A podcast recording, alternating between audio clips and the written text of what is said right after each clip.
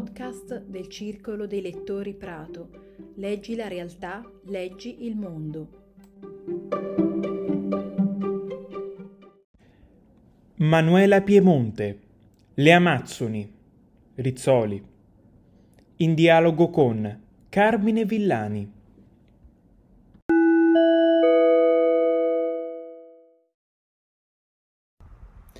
Lì, dove si mescolavano Ramla e Gaza, la sabbia del deserto e del litorale, alla fine di maggio, sbucavano le tartarughe. Poco prima dell'alba, acquattate dietro una duna, tre sorelle attendevano di vederle sbocciare. I loro occhi assonnati osservavano i gabbiani pronti a planare sulla battigia e sull'acqua, sfiorando la schiuma delle onde, per poi risalire. Angela, Sara e Margherita si strinsero l'una all'altra.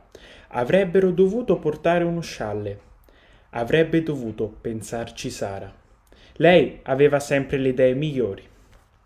Del resto, in spiaggia di notte non c'erano mai andate. Mai fino a quel giorno, quando, secondo i calcoli ripetuti più volte, sarebbero dovute nascere le tartarughe verdi che, già cresciute e capaci di nuotare, si potevano vedere dalle barche, là dove era profondo e non si toccava. Gli stessi calcoli dovevano averli fatti i gabbiani, perché così tanti e affamati non se, ne, non se ne vedevano mai a riva durante il resto dell'anno. Il vento aveva preso un soffio deciso e anche una gazza si era coperta di onde. Accanto ad Angela, a sinistra, Margherita si riparò gli occhi con le mani.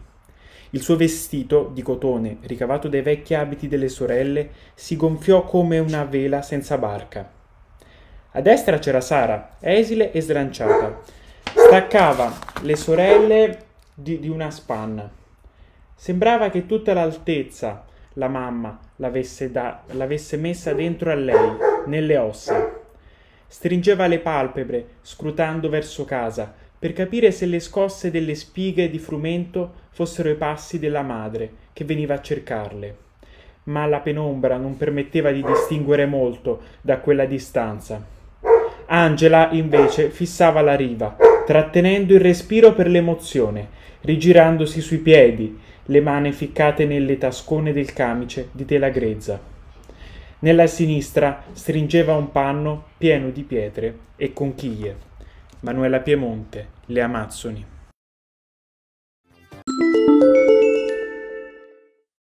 Ed eccoci, eccoci qua, buonasera, buonasera a tutti, benvenuti a un altro appuntamento di Scrittori al Circolo, Circolo dei Lettori Prato. Eh, questa sera, eccoci, vedete già qui tutti collegati, siamo in diretta con una scrittrice, Manuela Piemonte, a cui do il benvenuto. Buonasera Manuela e benvenuta. Grazie, buonasera, buonasera, grazie mille dell'invito. Grazie, grazie anche a te per aver accettato, insomma. Eh, poi do anche il benvenuto, lo vedete già qui collegato con noi, eh, Carmine Villani. Buonasera Carmine bentornato al Circolo dei Lettori Prato. Sì. Ciao Giacomo, eh, salutiamo Manuela Piemonte, la ringraziamo di essere con noi per presentare, per fare una chiacchierata su questo romanzo così affascinante. Giacomo ci ha letto qualche l'inizio di questo, di questo romanzo, si vedono queste tre bambine vicino, vicino al mare, già un qualcosa di profondo, di inizieranno ad essere donne che eh, vengono prese da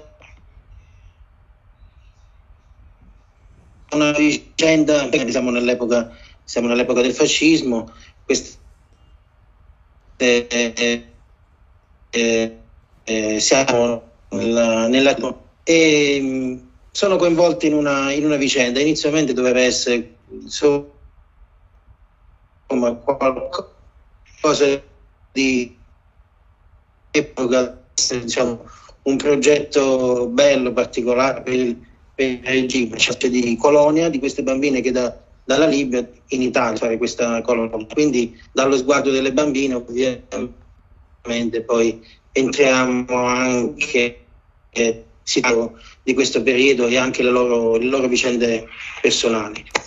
Ehm, anch'io chiedo a Emanuela Piemonte un po' come è nata l'ispirazione per questo, questo poi le Amazzoni di prologo nel romanzo l'apparizione di, questa, di questo personaggio, questa Amazzone che poi accompagna in maniera realistica e un po' magica sempre queste bambine nella loro, nella loro vicenda. Ci vuole un po' parlare di come è nata un po' l'ispirazione di questo, di questo romanzo. Eh, sì, allora mh, mm, l'ispirazione vera e propria viene da... Mh, ehm, da questo fatto che mi è capitato molto casualmente di andare su questo, andando in vacanza, ehm, di scoprire questa parte di costa della zona di Marina di Massa, ehm, dove non ero mai stata, e questo è successo ormai nel lontano 2014.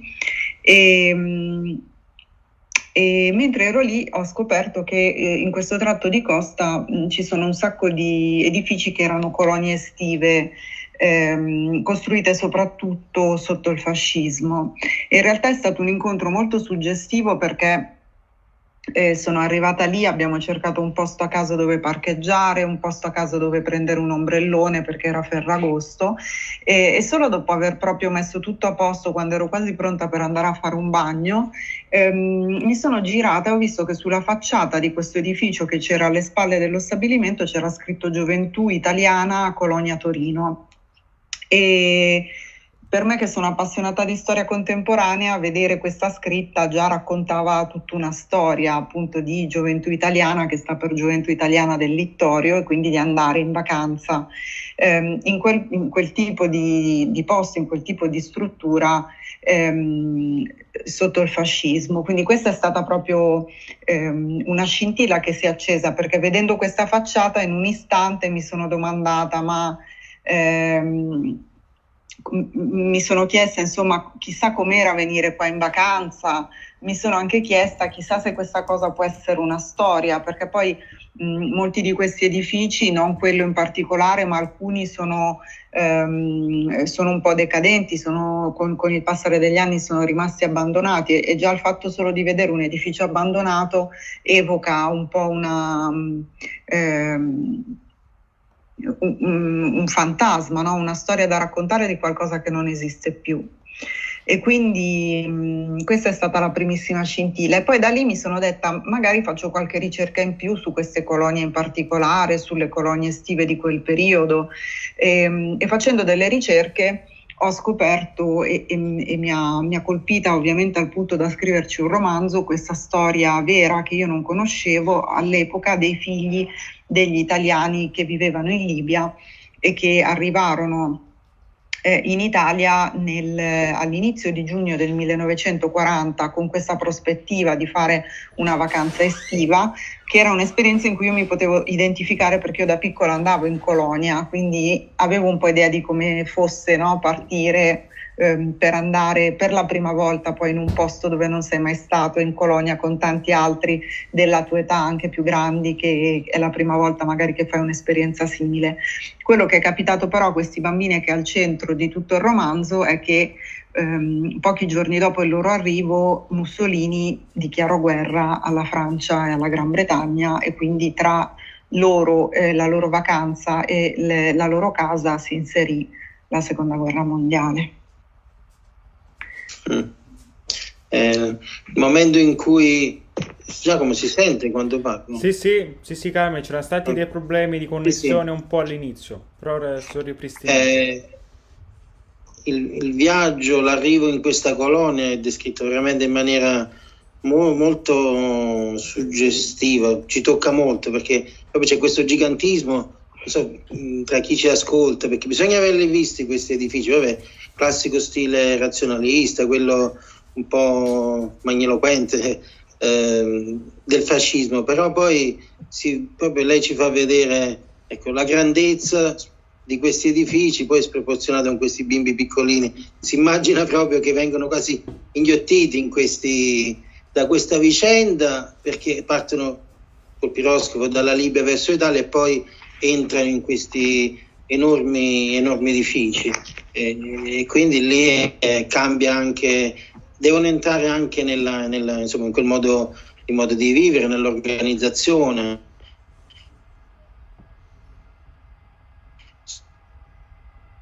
Tutte le bambine ben questo nel, nel romanzo.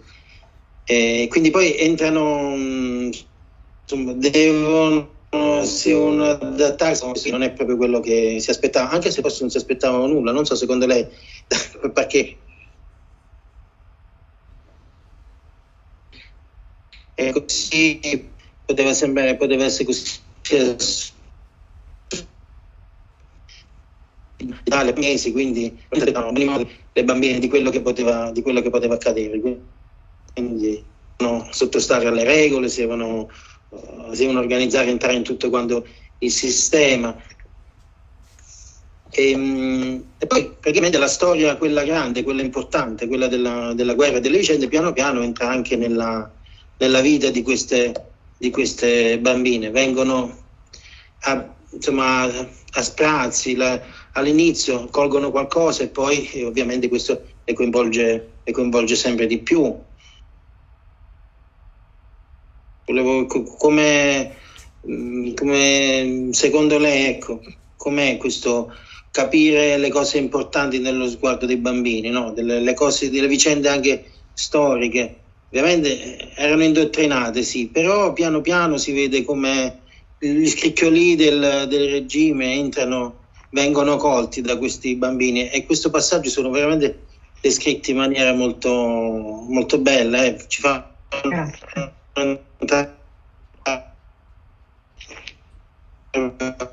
l'epoca, diciamo piano piano.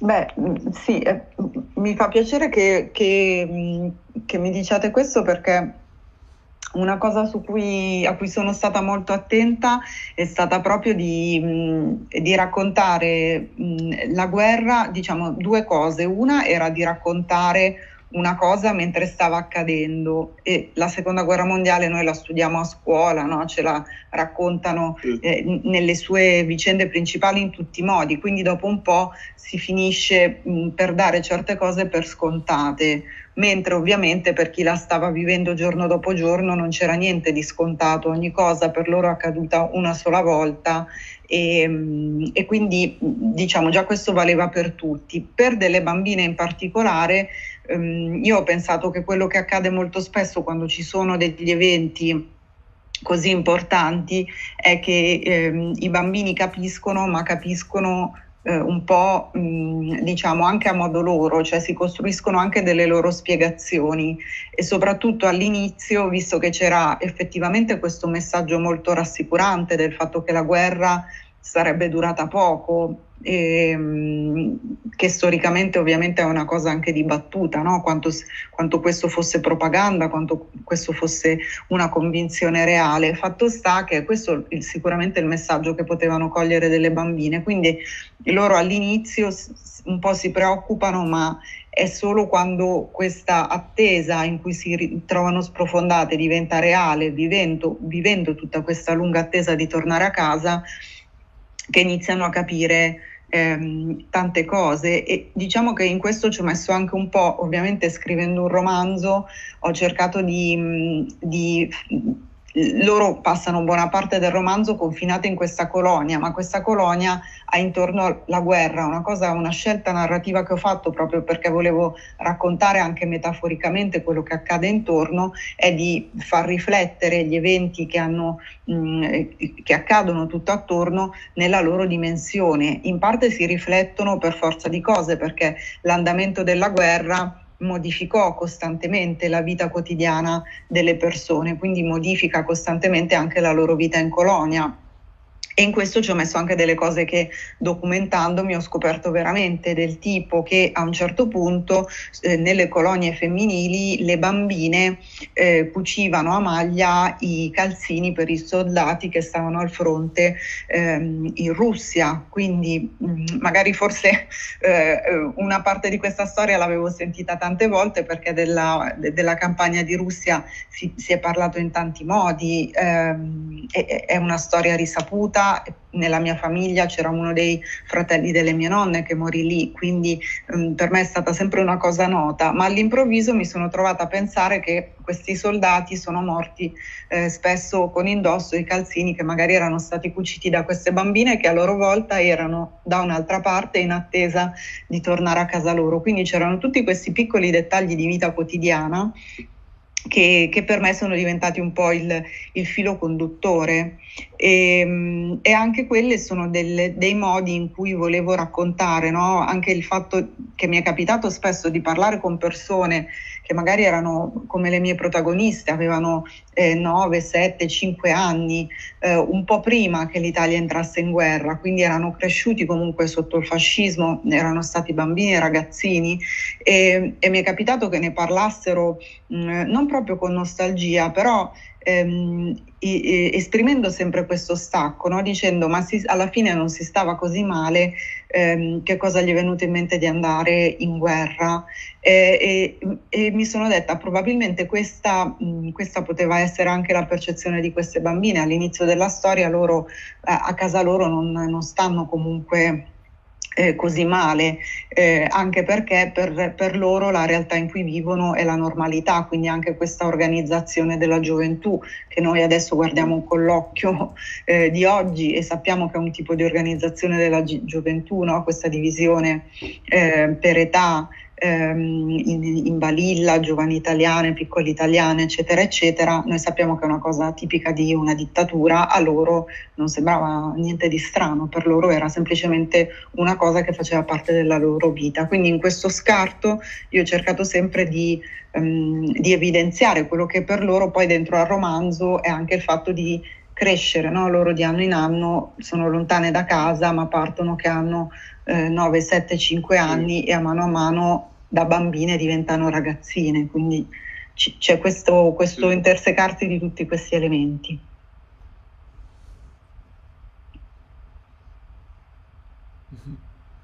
E tra di loro i momenti piccoli della crescita che possono essere anche eh, i dentini che cadono, poi dopo più tardi anche le prime mestruazioni, insomma è una vicenda che devono vivere senza i genitori, quindi costruiscono anche loro attorno a questo un, un mito, un qualcosa di, di, magico, perché questo un po' serve, i bambini eh, insomma, serve anche per un po' per resistere, un po' per uh, riempire quell'affetto che, della mamma che non, che non, non c'era. Poi queste le istitutrici le minacciavano sempre di, di punirle con, nascondendole in un buco, dici.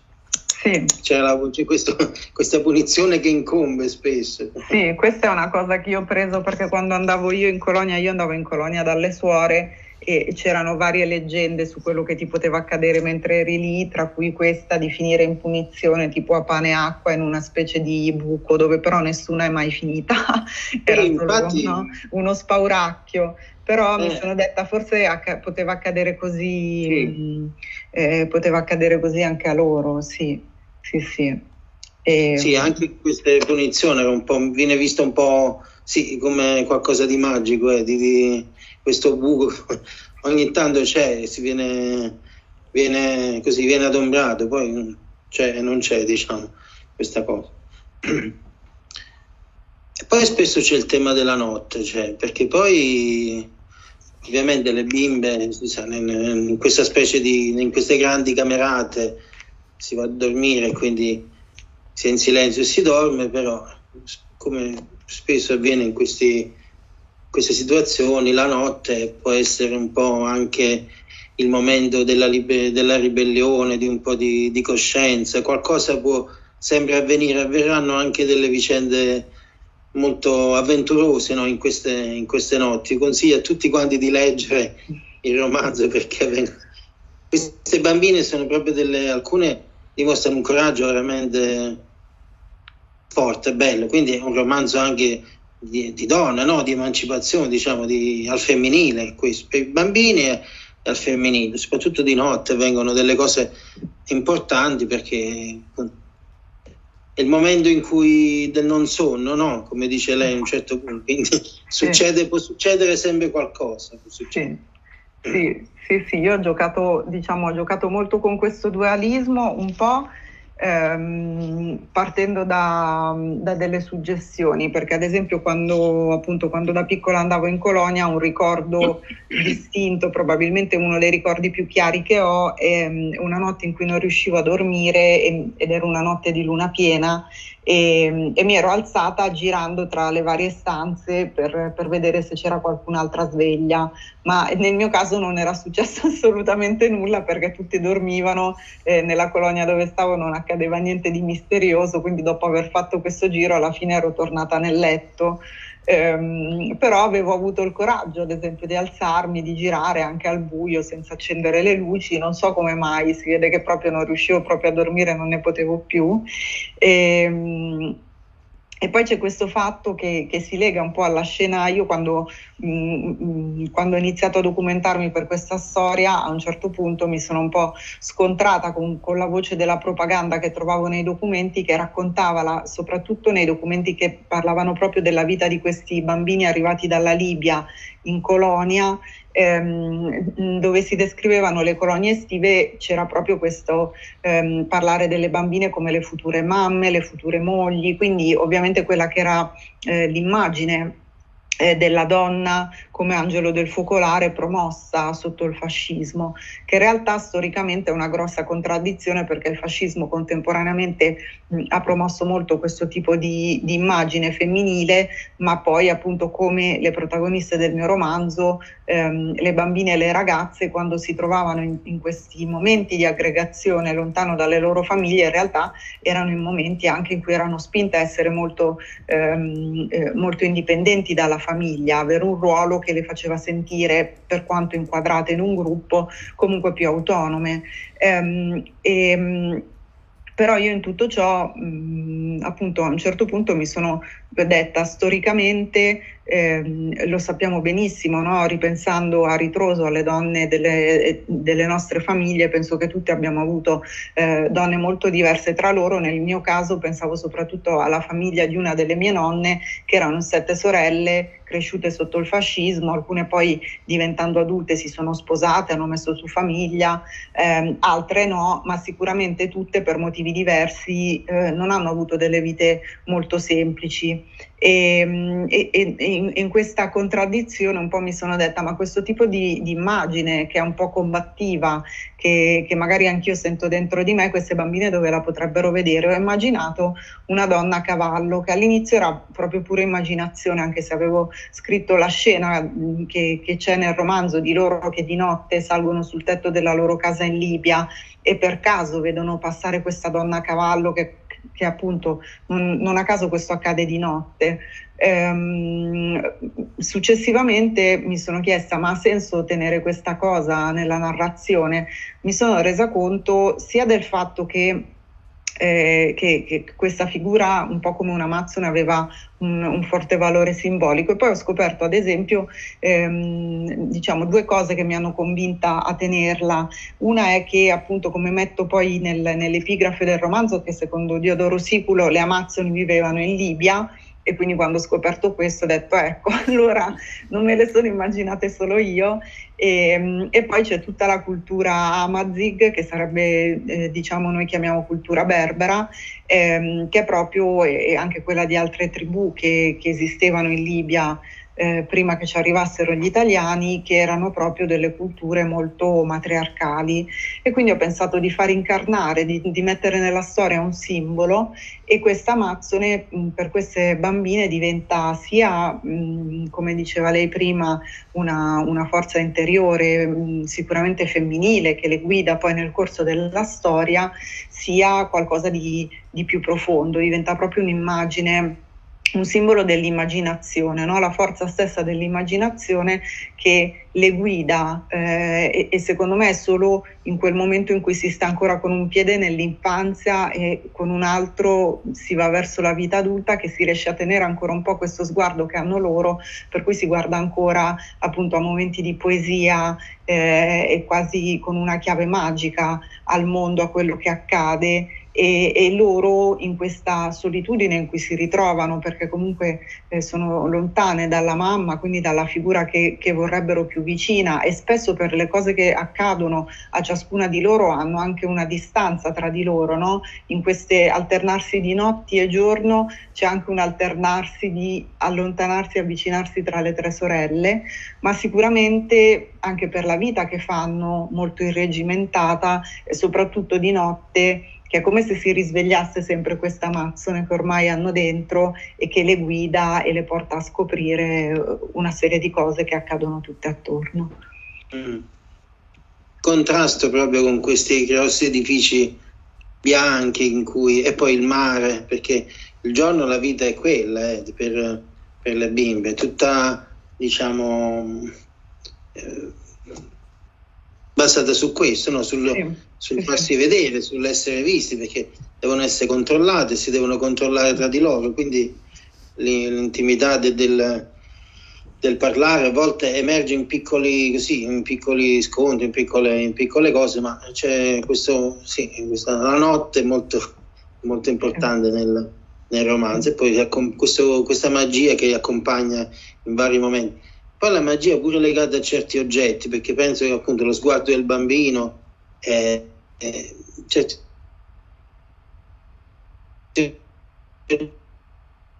che le straordinario anche una torcia elettrica no? che viene sempre usata e illumina alcuni momenti diventa protagonista anche quella anche questo è un, un oggetto che si trova spesso nel, nel, è una propria vita che ha un significato in, in tanti momenti nel, nel, romanzo. Poi avvengono nel, um, si chiedeva un po' delle, delle, curiosità, in queste colonie c'erano spesso anche delle proiezioni cinematografiche e anche le, le ragazzine dovevano, aiutavano a, diventavano ah, un po' questo, nel corso sì. del romanzo diventano sempre più importanti alcune, alcune sì. di loro in quello che si fa, in quello che fanno poi dopo vedremo alla fine, cioè nel, nella seconda parte che è molto profonda e drammatica, acquista questo crescere, dove fare le cose acquista un, signific- un altro significato. Ecco, questo le, le, volevo chiedere ecco, se effettivamente c'erano queste, queste, queste, proiezioni, come venivano viste da, dai, dai bambini.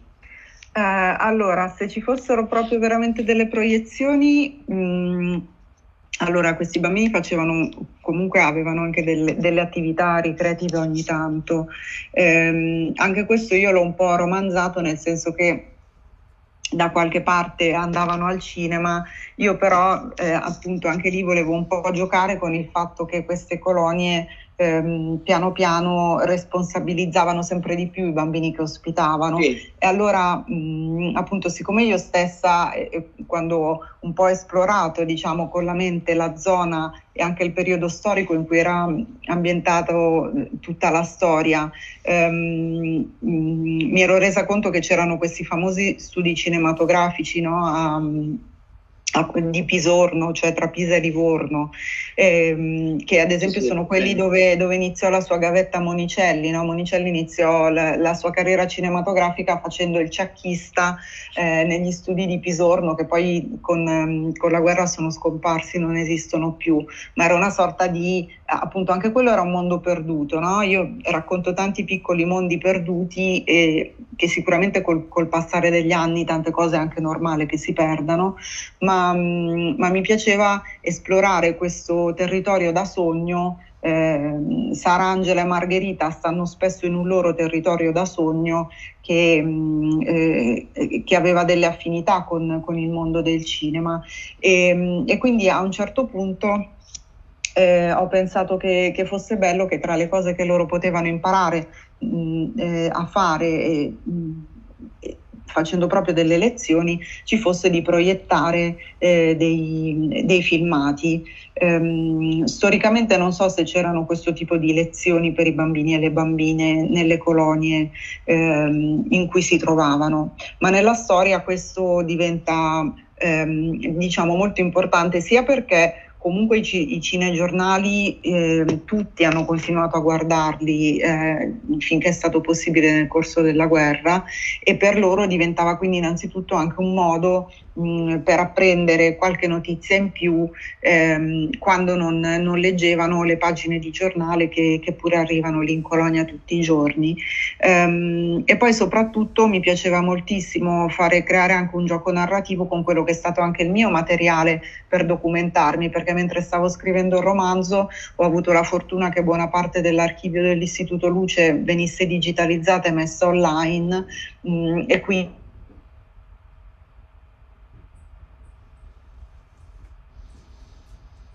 utili perché riprendevano proprio la vita in colonia nell'edificio di Marina di Massa dove io eh, ho ambientato la mia storia che è questa torre eh, che è una sorta di castello eh, proprio sul mare mh, mm, che, mm, che, adesso si chiama Torre Marina, per molto tempo si è chiamata Torre Fiat proprio perché era nata come colonia estiva per, eh, per i figli dei dipendenti della Fiat.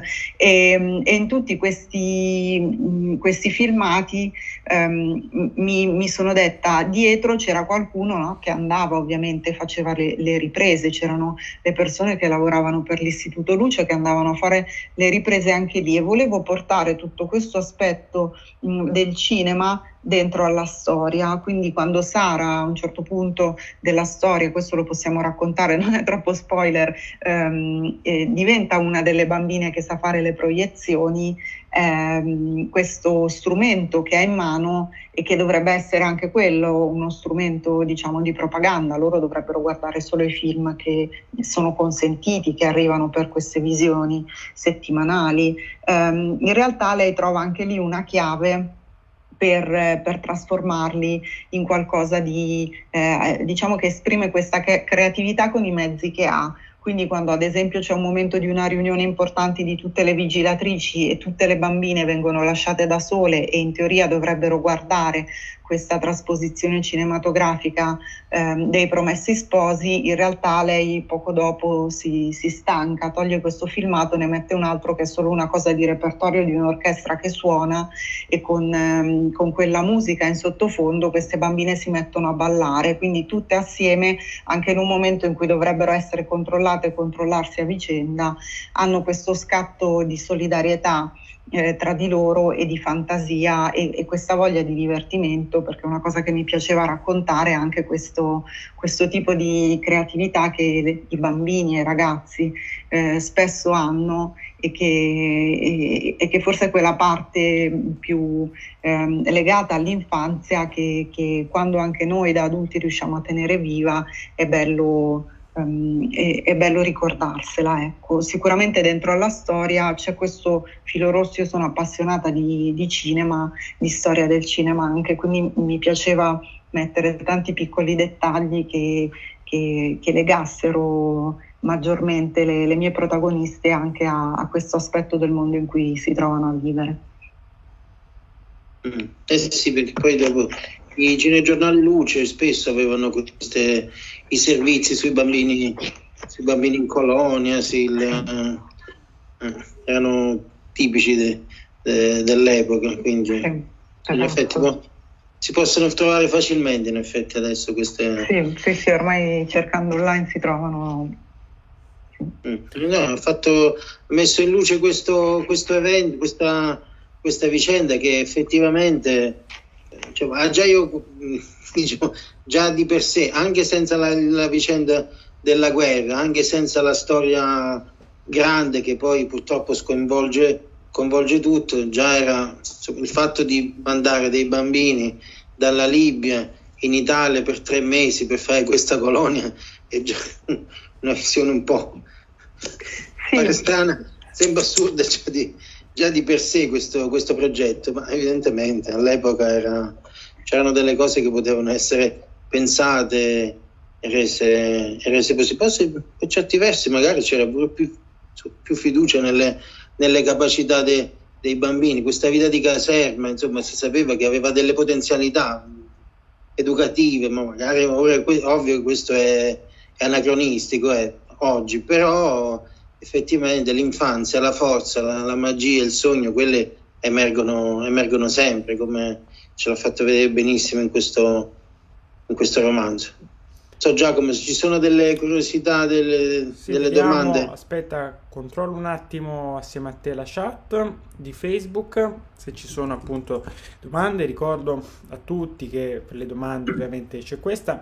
Prima di ora mentre accedo alle domande voglio ricordare appunto anche che sul nostro sito, nella sezione, nella pagina appunto dedicata a, al libro insomma di Manuela Piemonte, all'evento, eh, c'è proprio, abbiamo caricato, c'è proprio il video, ci sono due video, ce n'è uno in cui proprio c'è la presentazione del suo libro e, viene, e si vede proprio quel, il palazzo insomma Fiat dove viene ambientata, questo, questo, c'è questo palazzone di cemento bianco in cui è ambientata la storia. E poi sotto nel, nei collegamenti diciamo aggiuntivi c'è anche in fondo alla pagina c'è anche il link se, uh, all'archivio dell'Istituto Luce per chi insomma volesse un pochino approfondire meglio la, la, la, cosa. No, allora non ci sono altre domande questa sera, questa sera è mo- molto tranquilla, non, non, non, ci sono altre domande.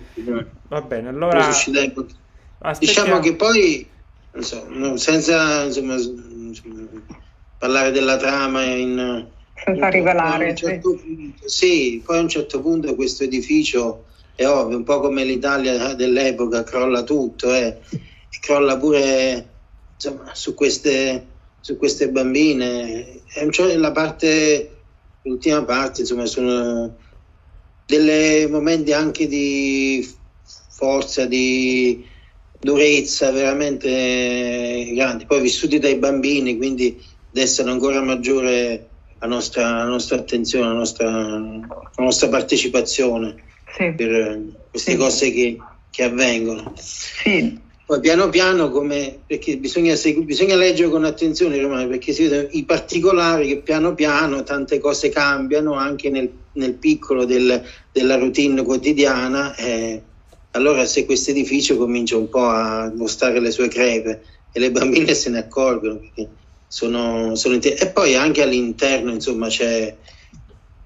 c'è anche la, la ribellione consapevole di alcuni di alcuni personaggi, quindi... Sì.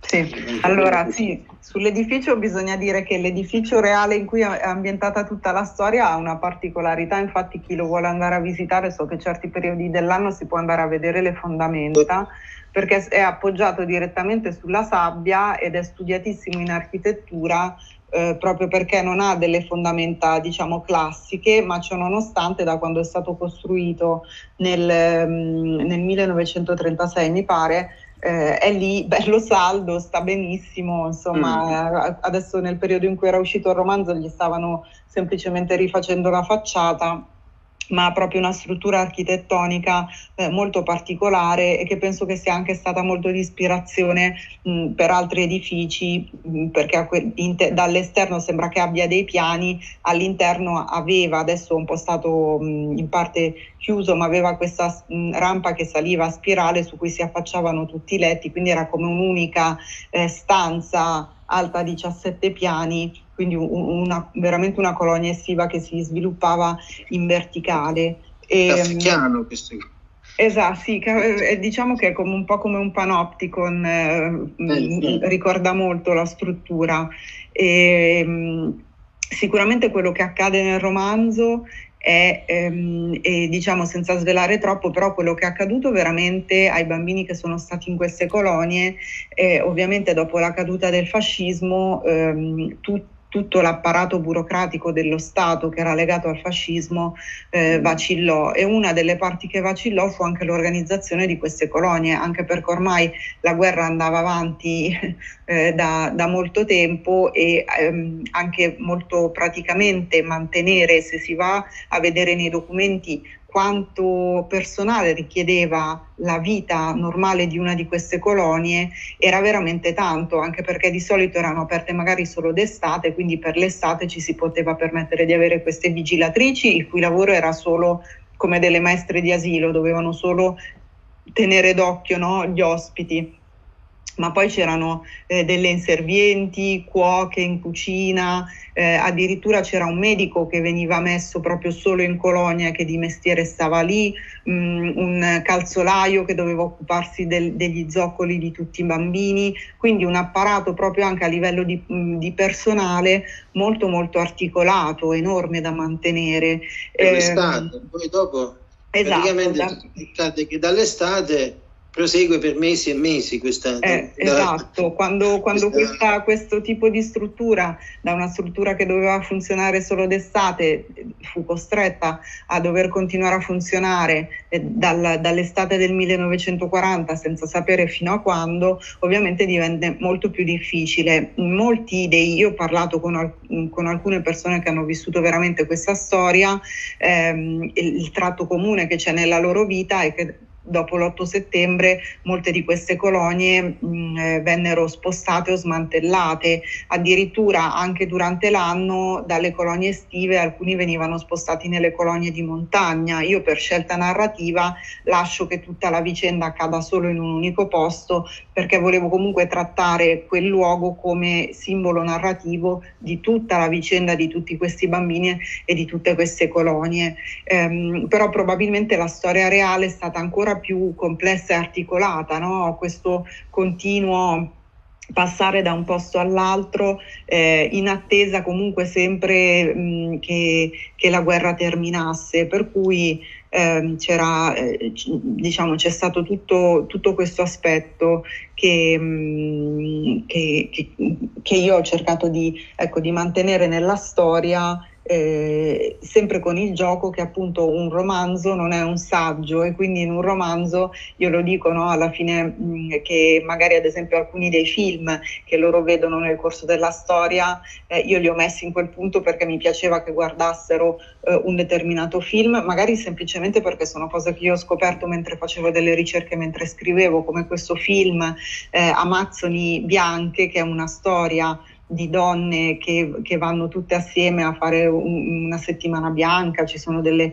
storie d'amore, che era un po' uno di quei tipici film eh, del, del, del, cosiddetto telefoni genere bianchi. del telefoni bianchi ehm, e, e, di quel periodo. Eh, sicuramente nel mio caso mi, mi accendevo una lampadina perché mi sono immaginata Sara Angela e Margherita che avendo ben chiara questa immagine di questa Amazzone vera però che hanno visto a cavallo ehm, in Libia come diversa da questa versione un po' edulcorata di un'Amazzone che potevano essere semplicemente queste donne che sciavano e, e, che appunto per loro non avrebbero avuto niente a che vedere con la loro vera Amazzone. Quindi molto spesso anche nel, nel dettaglio di qualche scena ho giocato con, con tutte queste suggestioni, però sempre eh, tentando di tirare fuori delle, quella che poteva essere la realtà della loro vita in colonia e, e della vita di queste tre protagoniste dentro a, a questo romanzo. Quello che capita, che è l'altra cosa di cui lei stava parlando, è che loro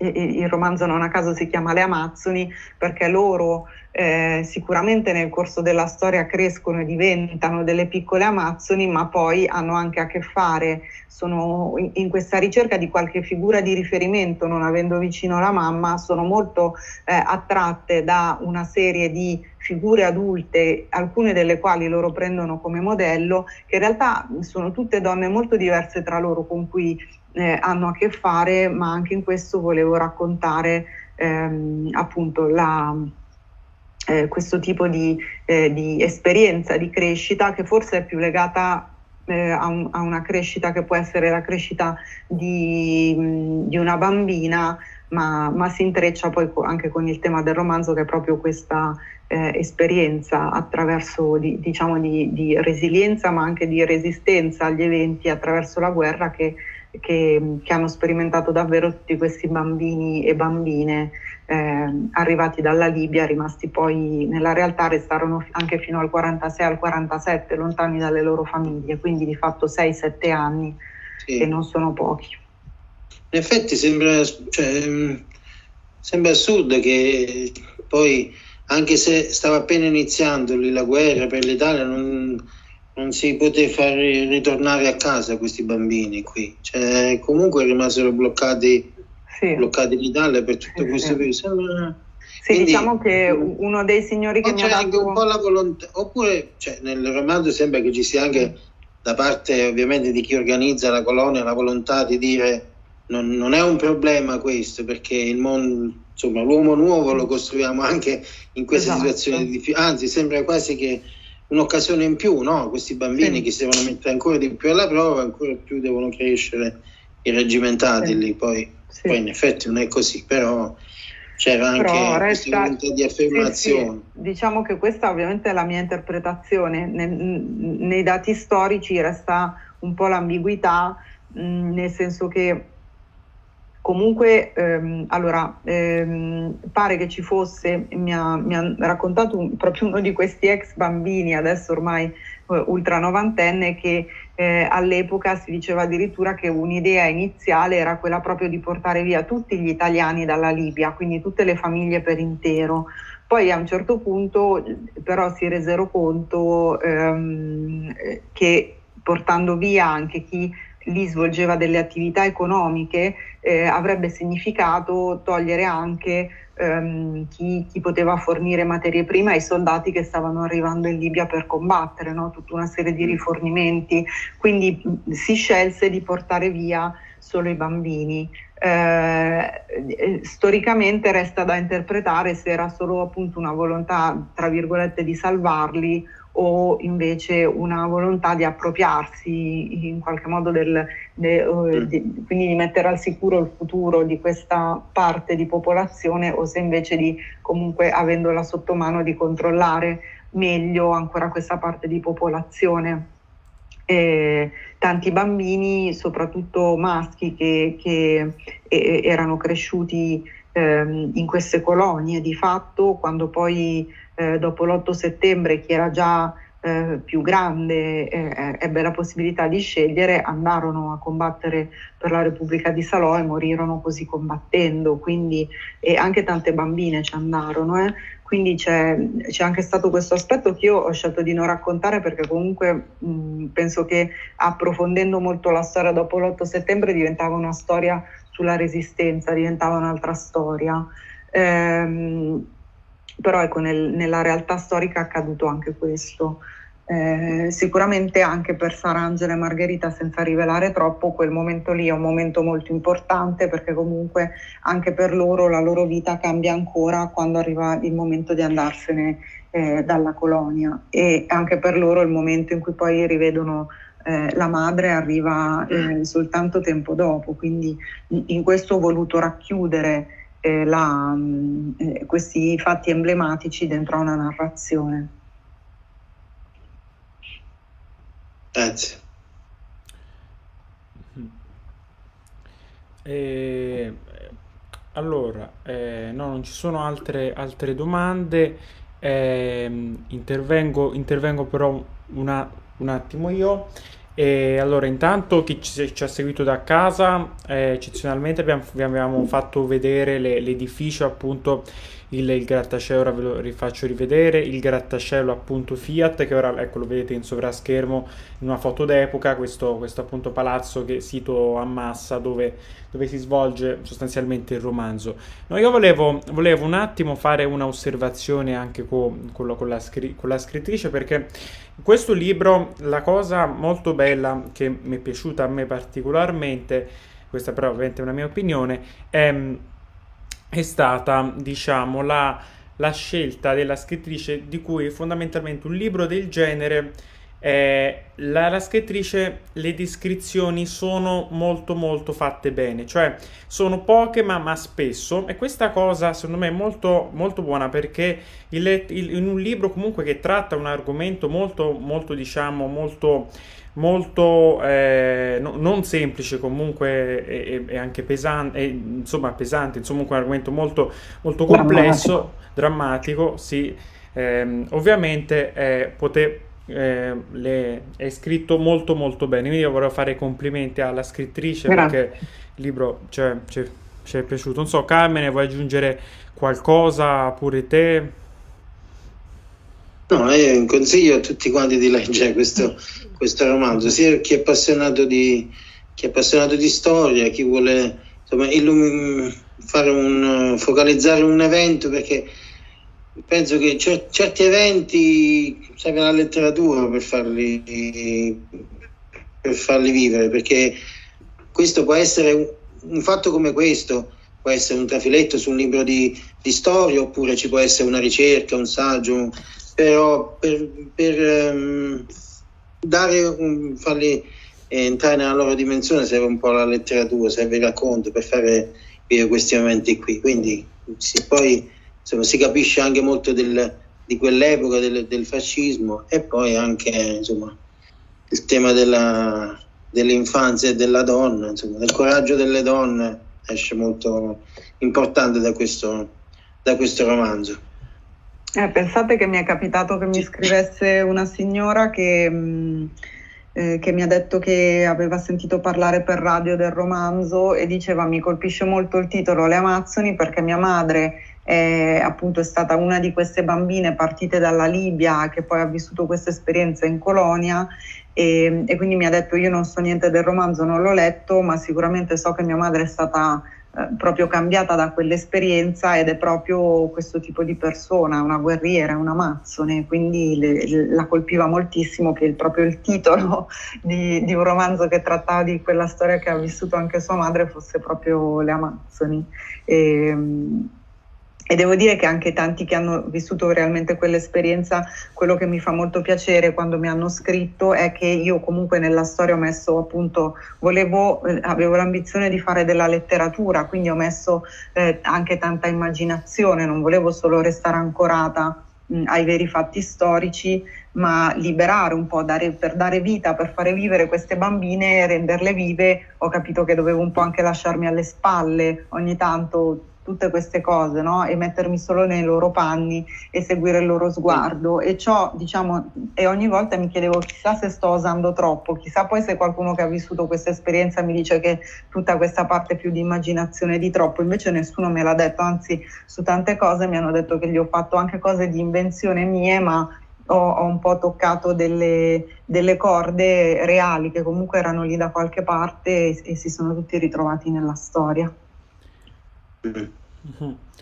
Bene, eh, abbiamo quasi finito il tempo a disposizione, quindi, quindi tra una cosa e un'altra, allora rilanciamo il libro, eh, lo faccio vedere come sempre in, in sovraschermo, eccolo qua, è Le Amazzoni, Manuela Piemonte, edito da Rizzoli, eh, lo trovate come sempre, lo trovate, no, lo trovate se volete acquistare in descrizione a questo video, oppure dalla nostra pagina Facebook o dal nostro sito web, come, come sempre, e insomma adesso io direi di passare alla, alla chiusura, eh, alla chiusura, eh, allora due domande una la faccio io, una la fai te, Carmine. Va bene, facciamo così. Va bene. Va bene, allora, mia prima domanda è rivolta alla, alla scrittrice. È prossime, prossime, diciamo, idee di scrittura, prossimi romanzi, progetti in ponte? Ecco, se può anticipare qualcosa. Sì, sì, magari, eh, allora so. ho delle idee nuove per dei romanzi nuovi, mi ero ripromessa di non riscrivere più romanzi storici perché fare ricerche è troppo faticoso, ma in realtà mi sa che andrò a finire di nuovo lì e in realtà eh, nel frattempo farò un, eh, un passo nel, nel, racconto perché l'anno prossimo esce una mia raccolta di racconti per Giulio Perrone editore e quindi ecco, quello è sicuramente il prossimo passo. Quindi un po' un ritorno alle origini perché come tutti gli scrittori ho iniziato scrivendo racconti. Quindi. Ok. La ringrazio, io la ringrazio per questo, per questo romanzo che ci ha, che ci ha scritto e per farci vivere, farci vivere questa, questa esperienza di lettura e oggi di, di, questo, di questo incontro. Ah, spero potrebbe anche diventare una, avere una trasposizione cinematografica eh. di questo romanzo, visto che lei è appassionata di, di cinema, cioè, è un po' un colossal, però. Esatto, forse, sì. ma in realtà è tutto eh, ambientato in un unico luogo, quindi non, è, non sarebbe neanche così eh, un colossal da girare. Basta la torcia, la torcia che illumina. esatto, in effetti speciali basta una sì. torcia nel buio, quindi. Sì. Eh, però riuscire a trasporre cioè, mettere sulla pellicola questa, suo, lo sguardo che ha, in cui ha fatto vivere me è un po' difficile, insomma, però potrebbe essere bello, una bella idea per il futuro. Va bene, allora la ringraziamo. Grazie, grazie a voi, ringraziamo grazie la Piemonte per la presentazione e speriamo appunto di rivederci presto anche dal vivo. Speriamo. Grazie. Speriamo, speriamo. Grazie, grazie ancora. Grazie a tutti, buonanotte, a presto. Arrivederci. Arrivederci. Ciao.